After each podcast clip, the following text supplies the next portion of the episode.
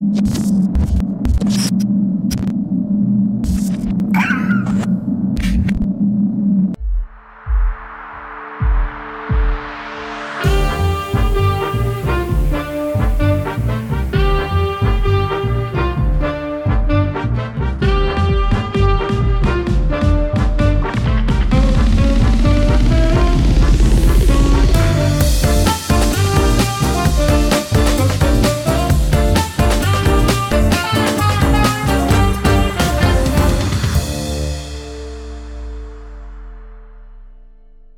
tardes, bienvenidos a un episodio más de Regiópolis. Gracias por estar con nosotros y el día de hoy tenemos un, un gran invitado, Pedro, gracias por estar con nosotros, Pedro de los Santos. Gracias Alex, gracias por la invitación, gracias a ti y a Rodrigo por tenerme hoy aquí. No hombre, es un, es un gusto y agradecemos que te des el tiempo, sabemos que tienes una, una agenda muy complicada, Pedro, y, y aparte que, que, que, eres una persona que por, por decisión propia evade los, los micrófonos y los reflectores. Entonces, este, poco, sí. es un orgullo que, que, que tengas es, esta oportunidad de compartir tu tiempo con nosotros, Pedro. No, hombre, al contrario, la verdad es que felicidades por el proyecto. La verdad es que este tipo de iniciativas creo que le hacen mucho bien a la sociedad y hace mucha falta aquí a nuestra comunidad. Qué bueno que pienses así y fíjate, eh, nada más para confirmar el, el, el, el, hecho, lo que nos llamó a, a, a, a, invitarte también a estar con nosotros, es esta característica que hemos buscado en todos nuestros invitados, que es que sean unos apasionados de la ciudad, ¿no? Y de lo que pasa. Y en tu caso, sí. con mayor razón, porque como desarrollador son ustedes los que están haciendo esta ciudad también hoy en día. Y quisiera, quisiera empezar, Pedro, si estás de acuerdo, platicando un poquito de, de, de ese background tuyo. Eh, tú eres un, un, nacido en Monterrey, un habitante de la ciudad de Monterrey de mucho tiempo. Eh, tu infancia eh, la, la, viviste en, en, en, la colonia Mitras, ¿no? Así es, Mitras Centro. Es una, una colonia de, de, de, mucha tradición, de...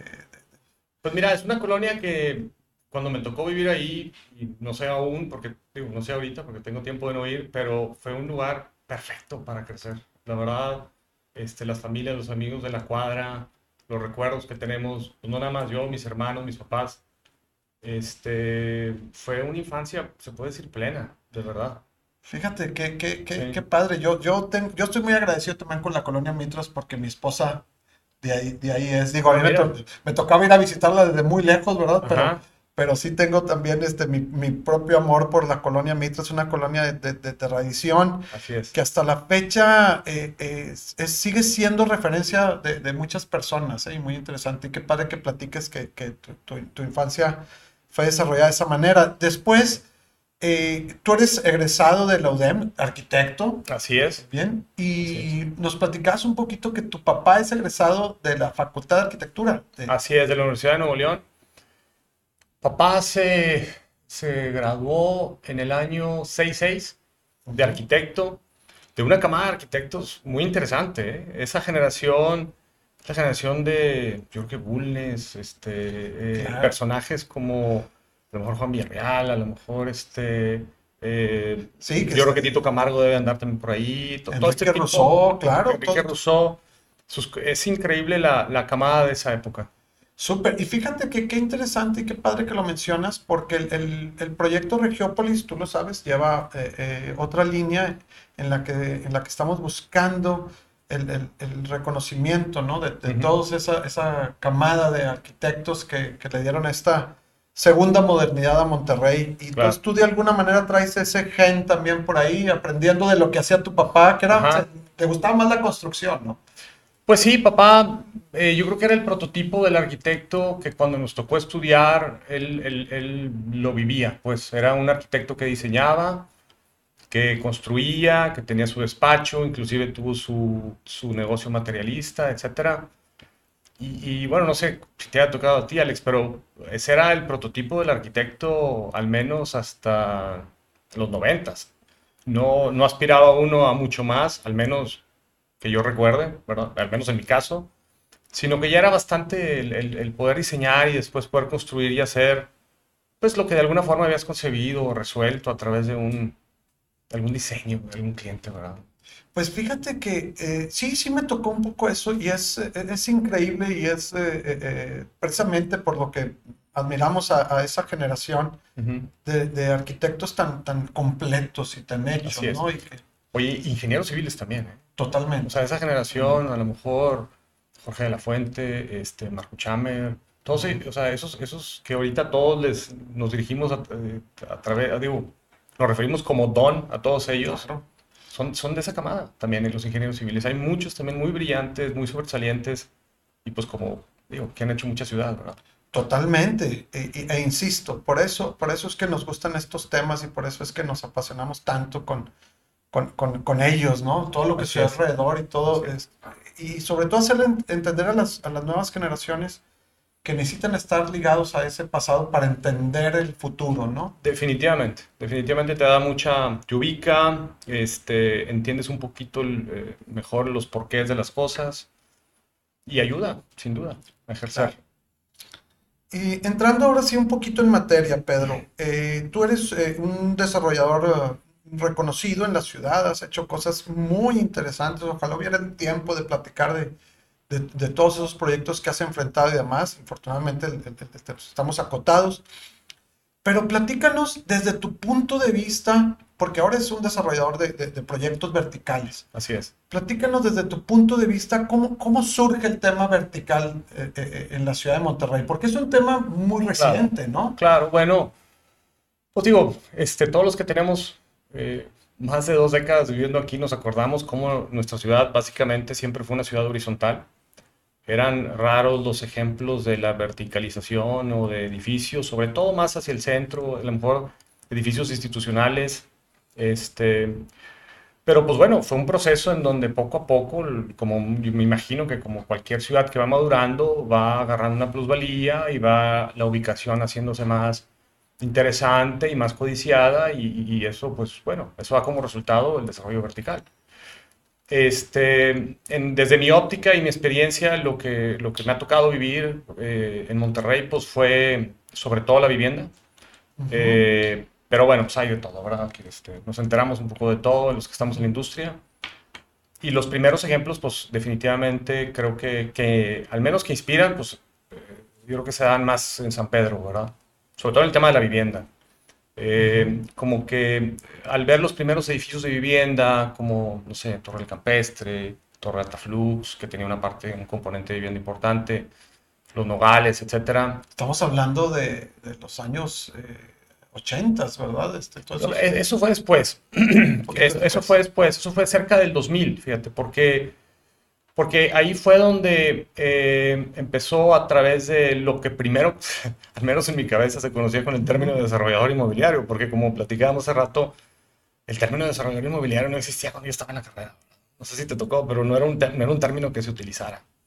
Claro, Este, es, reciente. Así es, pero alrededor del año 2000, eh, que empezó a haber eh, estos edificios verticales eh, llevado por estos dones de los que hablábamos, ¿verdad? Ujú. Eh, fue donde yo creo que la gente empezó a entender un poquito más eh, la posibilidad de la comunidad vertical y de la vivir ahí, de vivir en, en- en- en departamentos e inclusive en las oficinas, etcétera.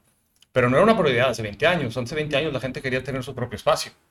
De hecho, mucha gente todavía lo quiere aún, pero, pero fue abriendo este, cultura, por decirlo así. Claro. Y, bueno, pues fue ahí donde nosotros empezamos a ver cómo si en San Pedro se podía o se estaba haciendo y la gente renunciaba quizá a vivir en grandes extensiones de tierra o de grandes metros cuadrados en las casas, ¿por qué no en Monterrey? Entonces, eh, así empezó, así- al menos así empezamos nosotros. eh, y bueno, pues fue teniendo aceptación y fue de alguna manera permeando.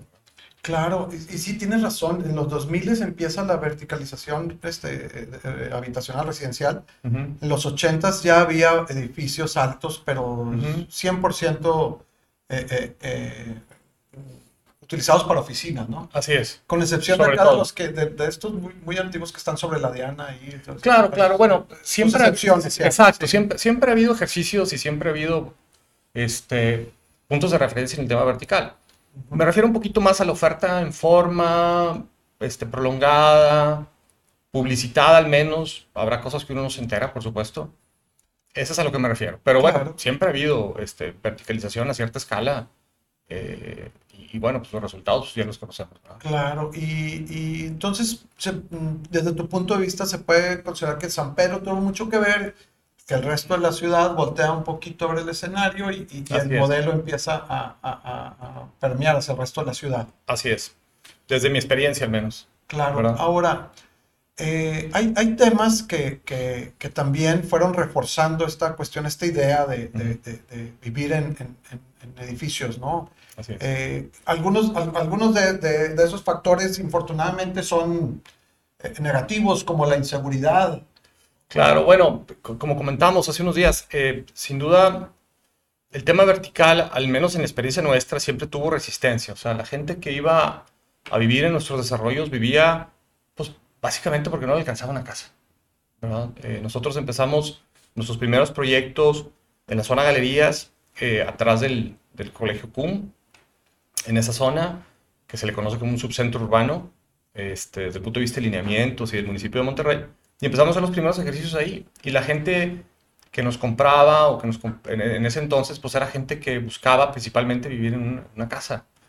Eh, poco a poco, conforme fuimos haciendo más proyectos y fuimos, pues la verdad, sofisticándolos, ¿verdad? Eh, introducimos el tema en ese entonces de amenidades y las publicitábamos, ¿verdad? Entonces, pues la gente fue de alguna manera copiando y, lo que se veía en la publicidad y lo que se veía en el horizonte en barrios como San Pedro, pues lo empezaron a ver ya en la ciudad de Monterrey a, un, a, su alcance, ¿verdad? O al alcance de la clase media, media alta, ¿verdad? Oye, qué, qué, qué interesante que te haya tocado a ti precisamente, eh, este, porque el, enfoque un poquito de este programa era entender esto de cómo existen los polos de desarrollos y distritos o, como bien lo mencionas, los subcentros, Así es. que les haya tocado en sus primeros proyectos en, crearon de alguna manera un, espacio que hoy por hoy ya es no 100%, pero puede decirse con, distinguido por, su vivienda vertical, ¿no? como es, eh, de, la, de la avenida Fleteros hacia el sur y de Gonzalitos hacia el poniente, ¿no? Que era antes conocida la zona por porque había solamente bodegas, ¿no? ¿Qué había ahí? Talleres. Había bodegas, talleres, este, almacén de lo que te imagines y, y bueno, algunos terrenos que, que pues, simplemente estaban medio olvidados o afectados por unas, pues bueno, por unas calles que nunca, que nunca se realizaron. Era una zona, pues, sí, verdaderamente, este, un poquito descuidada, quiero decir. Sí, y, y eso es de las, de las, experiencias de hacer ciudad interesantes, ¿no? Porque no sé, tú me lo podrás aclarar, pero el, municipio en su momento tuvo que cambiar el uso de suelo de esa zona para lograr lo que es hoy en día, ¿no? Así es. Bueno, a nosotros nos tocó ya que estaba, que ya se le conocía como subcentro urbano y teníamos una densidad de 190 viviendas por hectárea, que era más o menos, para entenderlo un poco mejor, eran como una vivienda cada 52 metros cuadrados, si no me equivoco. Entonces, pues si tenías, que será, este, 520 metros, pues podías hacer 10 departamentos o 10 viviendas si te cabían, ¿verdad? Pero lo, lógico es que fuera vertical. Entonces eso, eso fue incentivando el tema de la verticalidad, ¿no? Eh, y sobre todo en una zona como esa, que es un fenómeno interesante porque, porque es el ombligo de la ciudad. Entonces a mucha gente le quedaba, pues de paso, cerca, zonas desarrolladas, este, está cerca de Monterrey, el CUM, los pues, Gonzalitos, sea, entonces en realidad era atractiva desde el punto de vista este, geográfico, ¿verdad? Y, ese fenómeno pues existía en ese triángulo. Y, qué interesante que hoy en día toda esa zona, eh, eh, eh, hay, hay, proyectos, además de los tuyos, muy interesantes, que viven, que interactúan, o sea, pasan muchas cosas hoy en día ahí, ¿no? Y es un lugar hasta buscado para, para conseguir vivienda hoy en día. Claro, claro. Sí, bueno, en este proceso de la verticalización, pues al inicio la gente, como te decía, no quería vivir en un departamento, vivía porque no le alcanzaba. Pero ahora, este, 17 años después, a lo mejor de nuestro primer proyecto, la gente definitivamente va a buscar un departamento. O sea, eso es lo que va, ese es lo que está buscando. Entonces, pues ese cambio cultural, eh, que bueno, pues es, reciente ese cambio, yo creo que tendrá, nosotros lo vivimos de 17 años para acá, ¿verdad? Entonces, eh, pues ese es un ejemplo de cómo, de cómo ha permeado la cultura el tema vertical. Fíjate, y qué, importante que lo menciones, porque si bien ha permeado esa cultura de vivir este, en, edificios. Eh, lo platicamos hace unos días, ¿no? Sigue eh, Monterrey está todavía muy lejos de entender lo que eso representa, ¿no? Seguimos un poquito ahí verdes respecto al tema, ¿no? Pues sí, es que si comparamos Monterrey con otras ciudades, sobre todo las capitales, inclusive de, este continente, eh, o ciudades importantes, todavía somos unos niños, unos jóvenes en el tema vertical. Totalmente. Eh, como te comentaba alguna vez, el primer estudio de mercado que hicimos, eh, cuando hicimos el primer proyecto, competíamos contra tres o cuatro. Eran, eran, eran los las opciones de departamentos que había en la ciudad. Ahorita fácilmente hay más de 100.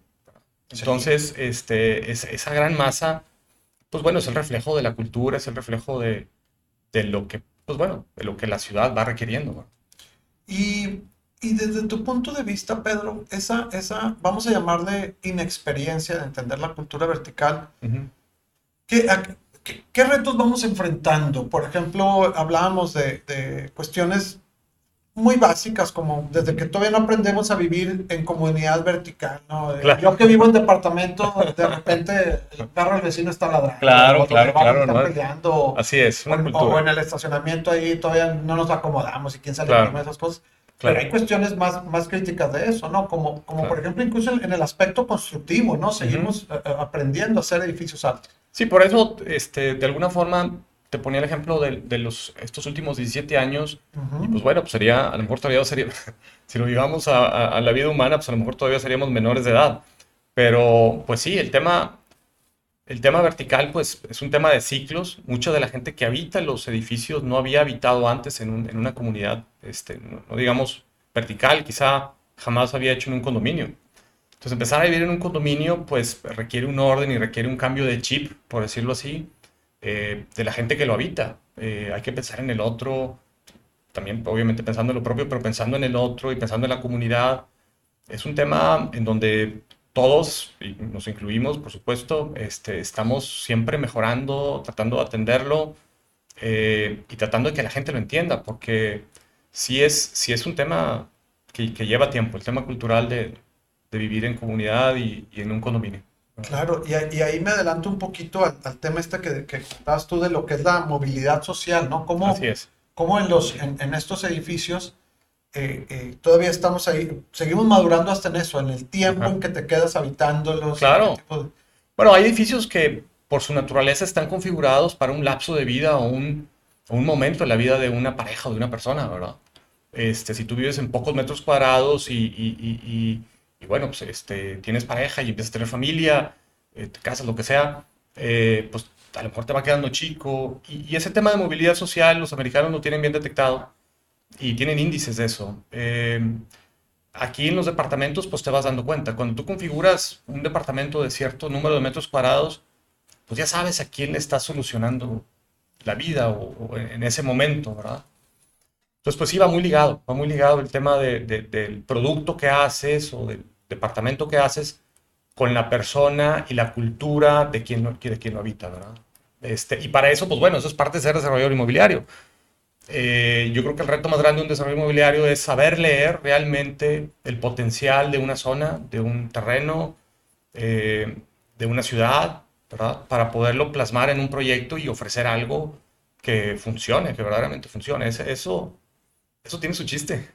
Totalmente. Y, ustedes como desarrolladores son, son, son parte de esa rueda que nos va llevando a, generar ciudad y a generarla este, bien, ¿no? El, obviamente el camino es duro, el camino es, es, difícil, a veces pisas callos, a veces incomodas, a veces, pero, pero como decíamos en programas pasados, eh, hay que entender que el, que el progreso no puede ser implacable, pero, pero, sí, pero sí es un proceso eh, eh, que a veces va abriendo brecha, ¿no? Sin duda es un proceso de mejora, de verdad. O sea, es una inversión que está ahí, es un cambio de cultura. Cuando se habita, cuando, cuando funciona el desarrollo, cuando funciona el edificio, sea de oficina, sea de departamento, sea comercial, sea lo que sea, la gente a veces no lo ve en ese momento, pero con el tiempo entiende, ¿verdad?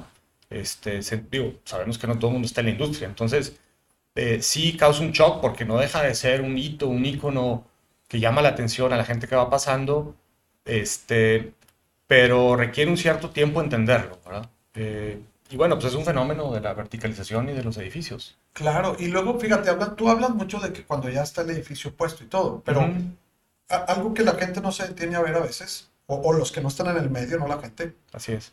Es que el proceso de un desarrollo eh, no, no, no, no es desde el momento en que lo viste que se empezó a construir y cuando terminaste, no, empezó mucho tiempo. Mucho tiempo antes, sí es, Alex. Sí, es, y, Así es. Y la, la cantidad, por ejemplo, de, de, empleos que se llegan a generar en todo eso es, Así es. Bueno, o sea, a lo que voy es que no, no son promotores del desarrollo no solo por la cuestión de que estás construyendo y haciendo metros cuadrados habitables, sino por todo lo que sucede alrededor. Claro, no, es una, es, es sin duda, es toda una industria, ¿verdad? Y con, con el término, pues se sobreentiende que, que son muchas las actividades en paralelo que se desempeñan para que el producto o el proyecto se lleve a cabo.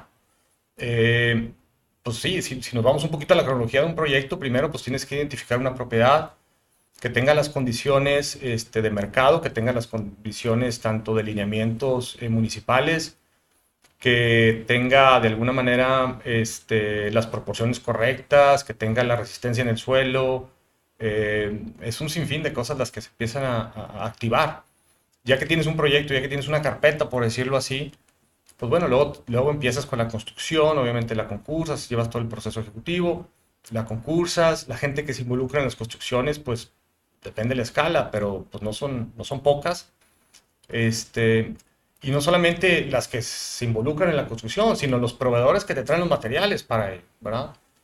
Entonces, un, un proyecto grande, este, pues aquí en Monterrey hay varios proyectos que tienen miles de trabajadores adentro, ¿verdad?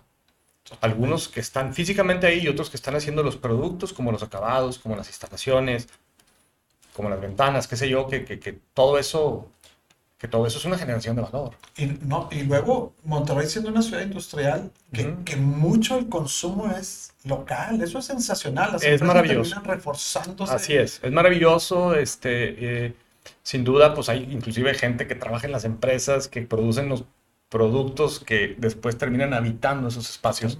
Así es. Sí, Monterrey, la verdad, son muy afortunados en ese sentido. Este, tenemos a los proveedores locales, tenemos mucho talento. Sí, todavía nuestra curva de aprendizaje como comunidad, como, como ciudad, pues es una curva joven, ¿verdad? Este, pero está creciendo muy rápido el know-how y, y bueno, pues toda la proveeduría y todas las posibilidades, ¿verdad? Claro. Ahora, ¿qué, qué, qué podrías platicarnos de, de esa, e, esa parte que no se ve ante, ante, la sociedad de, de, de, la parte de riesgo del desarrollador, ¿no? Porque todo el mundo cree que hay, que hay dinero atrás, ¿verdad? Y, y, al final, pues, pues, todo el mundo estamos trabajando para, para, obtener un beneficio. Así es. Pero esa parte del riesgo, del tema de, de, intereses, de que los proyectos sean exitosos, etcétera. Claro. Bueno, uno como desarrollador y los que nos escuchen y seguramente se identificarán, ya que detectas una, una, una oportunidad y, ves que las condiciones las tienen, pues bueno, pues lo que sigue es animarse, ¿verdad? Y para animarse, pues este, hay que empezar a mover diferentes cosas que, que, que, te, que, te, que te ayuden a entender mejor la problemática y mitigar el riesgo o medir el riesgo, ¿verdad? Claro que la repetición eh, de los proyectos, del perfil del producto, del perfil de los edificios y las vas, vas mejorando constantemente, vas sacando tus conclusiones, el riesgo de alguna forma se va mitigando. Eh, el riesgo siempre va a existir, es parte del emprendimiento, los desarrolladores inmobiliarios somos emprendedores por, por esencia, por naturaleza. Eh, sobre todo, no sé tanto lo horizontal, si me ha tocado, pero eh, con respecto a lo vertical, pues no hay dos terrenos iguales, ¿verdad? Este, si es un edificio, eh, pues bueno, es muy difícil repetirlo.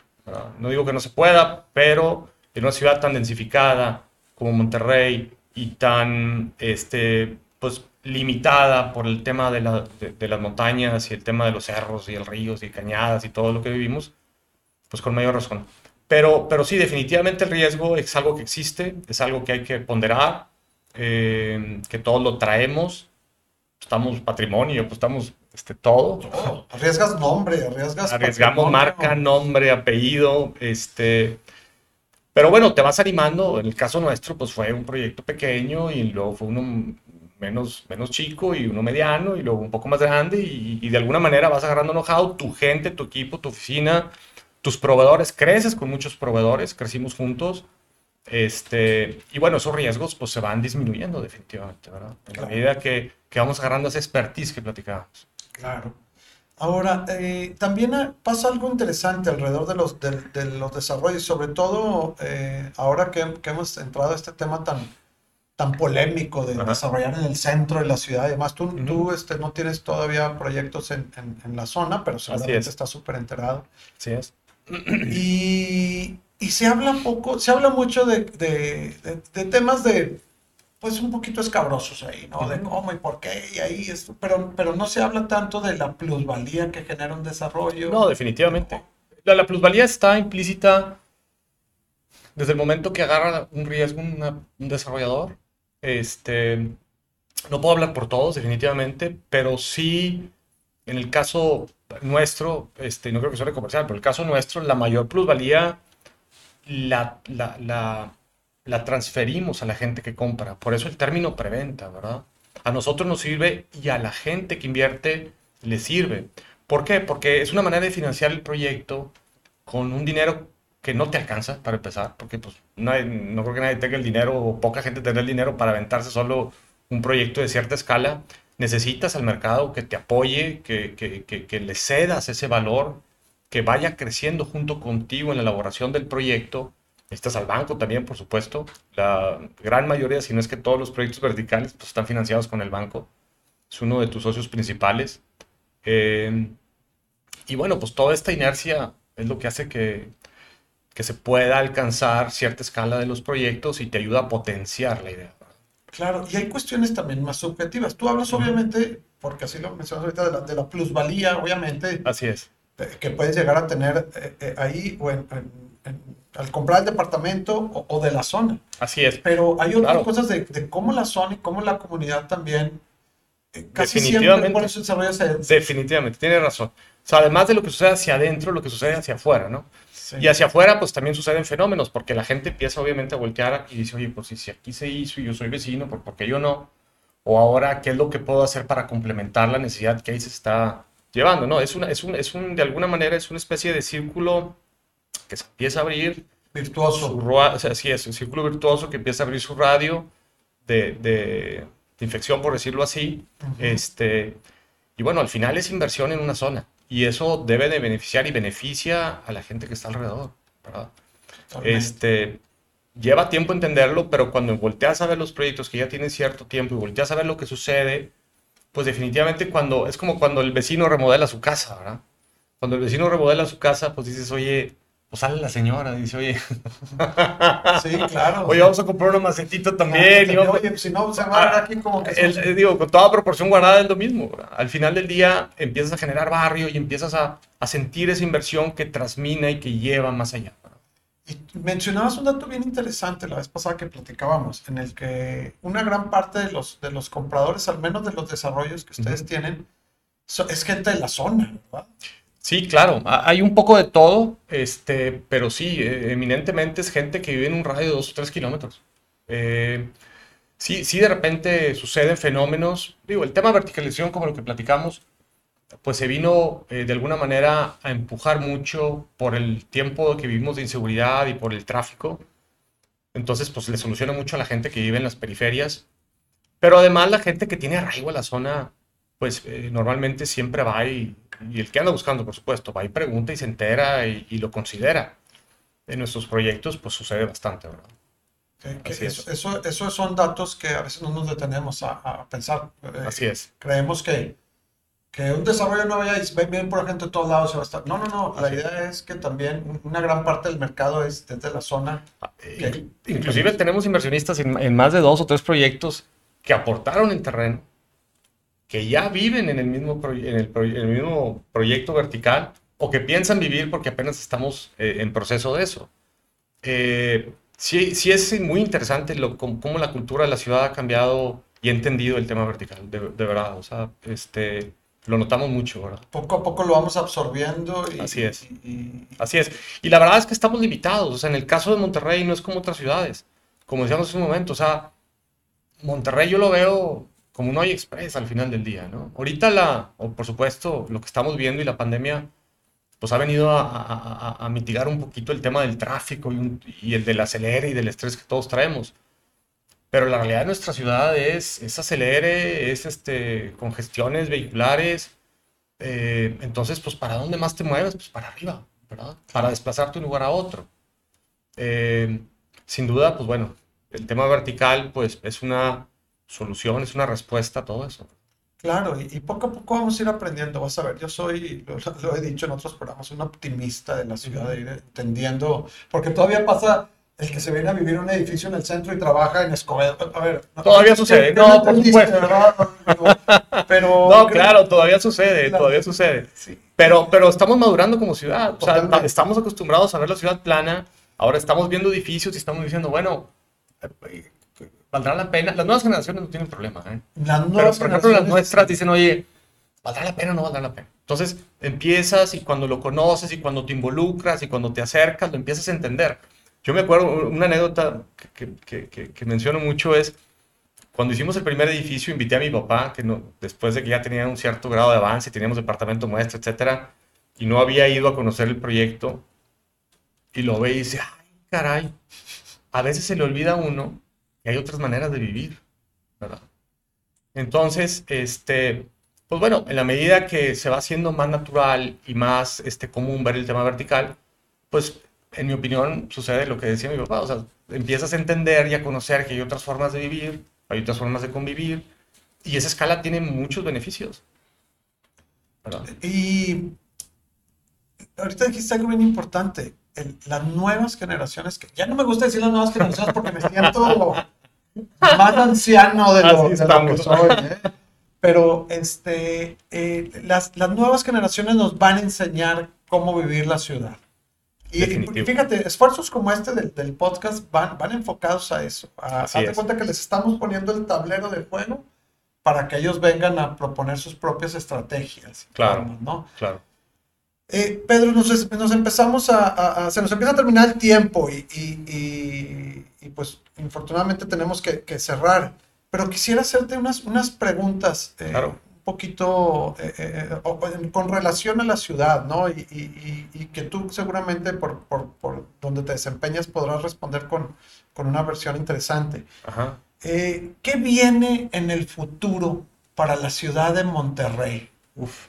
Ciudad metropolitana de Nuestra Señora de, bueno, es que Selene lo mencionó la vez pasada, un nombre hermoso de la ciudad. Ya se los pregunto que lo voy a apuntar y ese va a ser de aquí en adelante el nombre que vamos a usar. Pero, ¿qué viene para nuestra ciudad en el futuro? Hablando de tu, de tu medio, de tu campo, de donde estás. Pues viene, este, pues definitivamente mucho más desarrollo vertical, mucho más este, compromiso por parte de la gente. Como mencionábamos hace un momento, o sea, es, es eh, los desarrollos verticales tienen su propia comunidad de vecinos eh, que son participativos, que cuando es un tema propositivo definitivamente enriquecen mucho al, al, condominio. Yo lo que veo es que esa dinámica se permea también en las colonias, se permea también en los desarrollos horizontales. Yo creo que viene para Monterrey una ciudad mucho más ordenada en el sentido de la planeación. Eh, definitivamente necesitamos una cooperación directa con, con, gente de gobierno, con gente que nos, que nos ayuda a facilitar eh, las vías de comunicación, este, el transporte, etcétera pero definitivamente vienen más jugadores en el tema, en el tema del desarrollo inmobiliario. También. Definitivamente este, es una cosa que no para. Ah, hay desarrolladores que, que, que, suceden, como les decíamos hace rato, viendo lo que pasó en un, a lo mejor en un predio similar en el que ellos poseen o que viven. Entonces, pues bueno, definitivamente eso, aunado a la dinámica que tenemos en esta ciudad de, trabajo y de hacer que las cosas sucedan y sucedan bien. Eh, pues bueno, yo lo que veo es que Monterrey se va a empezar a transformar a pasos agigantados eh, en hacer una ciudad más ordenada definitivamente y con una mayor calidad de, eh, de, ciudad en todos los aspectos. En todos los aspectos, en todos los sentidos, Alex, porque no nomás lo ves en la vivienda, lo ves también en los comercios, lo, lo vemos en la sofisticación de las plazas comerciales, de los restaurantes que, que ahí están, de los lugares de, comercio, eh, yo creo que Monterrey es una ciudad de gente exigente, de gente que, que tiene estándares altos. Y pues bueno, eh, a nosotros nos toca una parte que es precisamente atender y, poder pues llegar al estándar que, que, el mercado está pidiendo, ¿verdad? Fíjate, eh, contestaste eh, las, las, yo te quería hacer tres preguntas, pero contestaste ya al menos dos de ellas. Con, Ajá, no, me parece sensacional.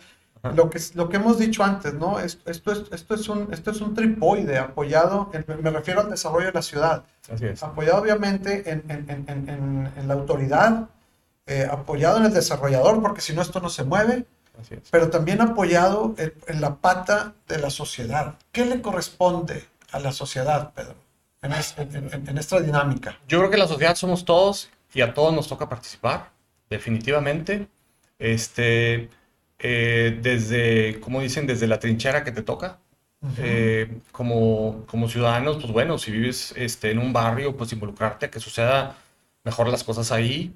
Eh, eso sería el ideal, definitivamente. No todo el mundo tiene el perfil, por supuesto, pero, pero a los que lo tienen, pues como quien dice, a quien pueda hacerlo, pues este, no le perdonamos que no lo haga. ¿sabes? Fíjate, sí, como, como lo comentaba la misma Nora Toscano aquí, uh -huh. como lo comentaba Selene Velázquez, es. el, el, o como tú el término que usaste, ¿no? El, uh -huh. el call to action. De, de Así de, es. Definitivamente, y más vale que tengamos este, más, más, más gente con esa, eh, con esa perspectiva, ¿no? Claro, claro, claro. Yo creo que es como todo, ¿no? Se empieza como si lo extrapolamos a alguna otra disciplina, como el fútbol. Si tú juegas fútbol y de repente viene Cristiano Ronaldo a jugar contigo en tu equipo, con tu raza, pues tarde o temprano empiezan a jugar mejor. De, verdad, le empiezan o, a aprender. O más vale que empiece a jugar mejor porque si no, te mandan a la banca, ¿no? A lo mejor me fui muy, muy, muy, sí. muy exagerado con Cristiano Ronaldo, pero es una manera de decir, oigan, este, eh, es posible eh, que nos organicemos, que sucedan las cosas mejor. Eh, yo creo que hay muchísimos ejemplos en, en, en, en la industria, allá en Monterrey, ¿verdad? en San Pedro, en San Nicolás, en Escobedo, o sea, hay, hay, muchos desarrollos muy interesantes, mucha arquitectura muy rica y un tema de interiorismo que es fascinante, ¿verdad? Claro, y de ese, ojalá podamos platicar después. De Con mucho gusto. No, sin duda el interiorismo es un, es un tema apasionante, ¿verdad? Y que, y que la ciudad lo está demandando y que, y que bueno, pues es, es, creo que vienen cosas bien interesantes. Qué, qué, qué, qué, bien, Pedro, y qué, qué, bueno que tú también seas un entusiasta de esta ciudad, más siendo de los, de los, de los promotores de su desarrollo. Y se nos acaba el tiempo, pero te agradezco muchísimo que hayas estado encantado, aquí con nosotros. No, no, encantado, de verdad que felicidades una vez más por la iniciativa, a Rodrigo y a ti. Este, hace mucha falta este tipo de, de acciones, ¿verdad? Este tipo de call to actions para la gente. De verdad, muchas felicidades, tienen mucho mérito. Y es, es, es, es la idea, eh, eh, pura pasión nos mantiene acá. Qué bueno. Y muchas gracias a todos. Los esperamos entonces el próximo jueves en un episodio más de Regiópolis, historias de ciudad. Gracias, gracias Pedro. Nos Al vemos. contrario, luego. Alex, muchas gracias. Gracias a ustedes.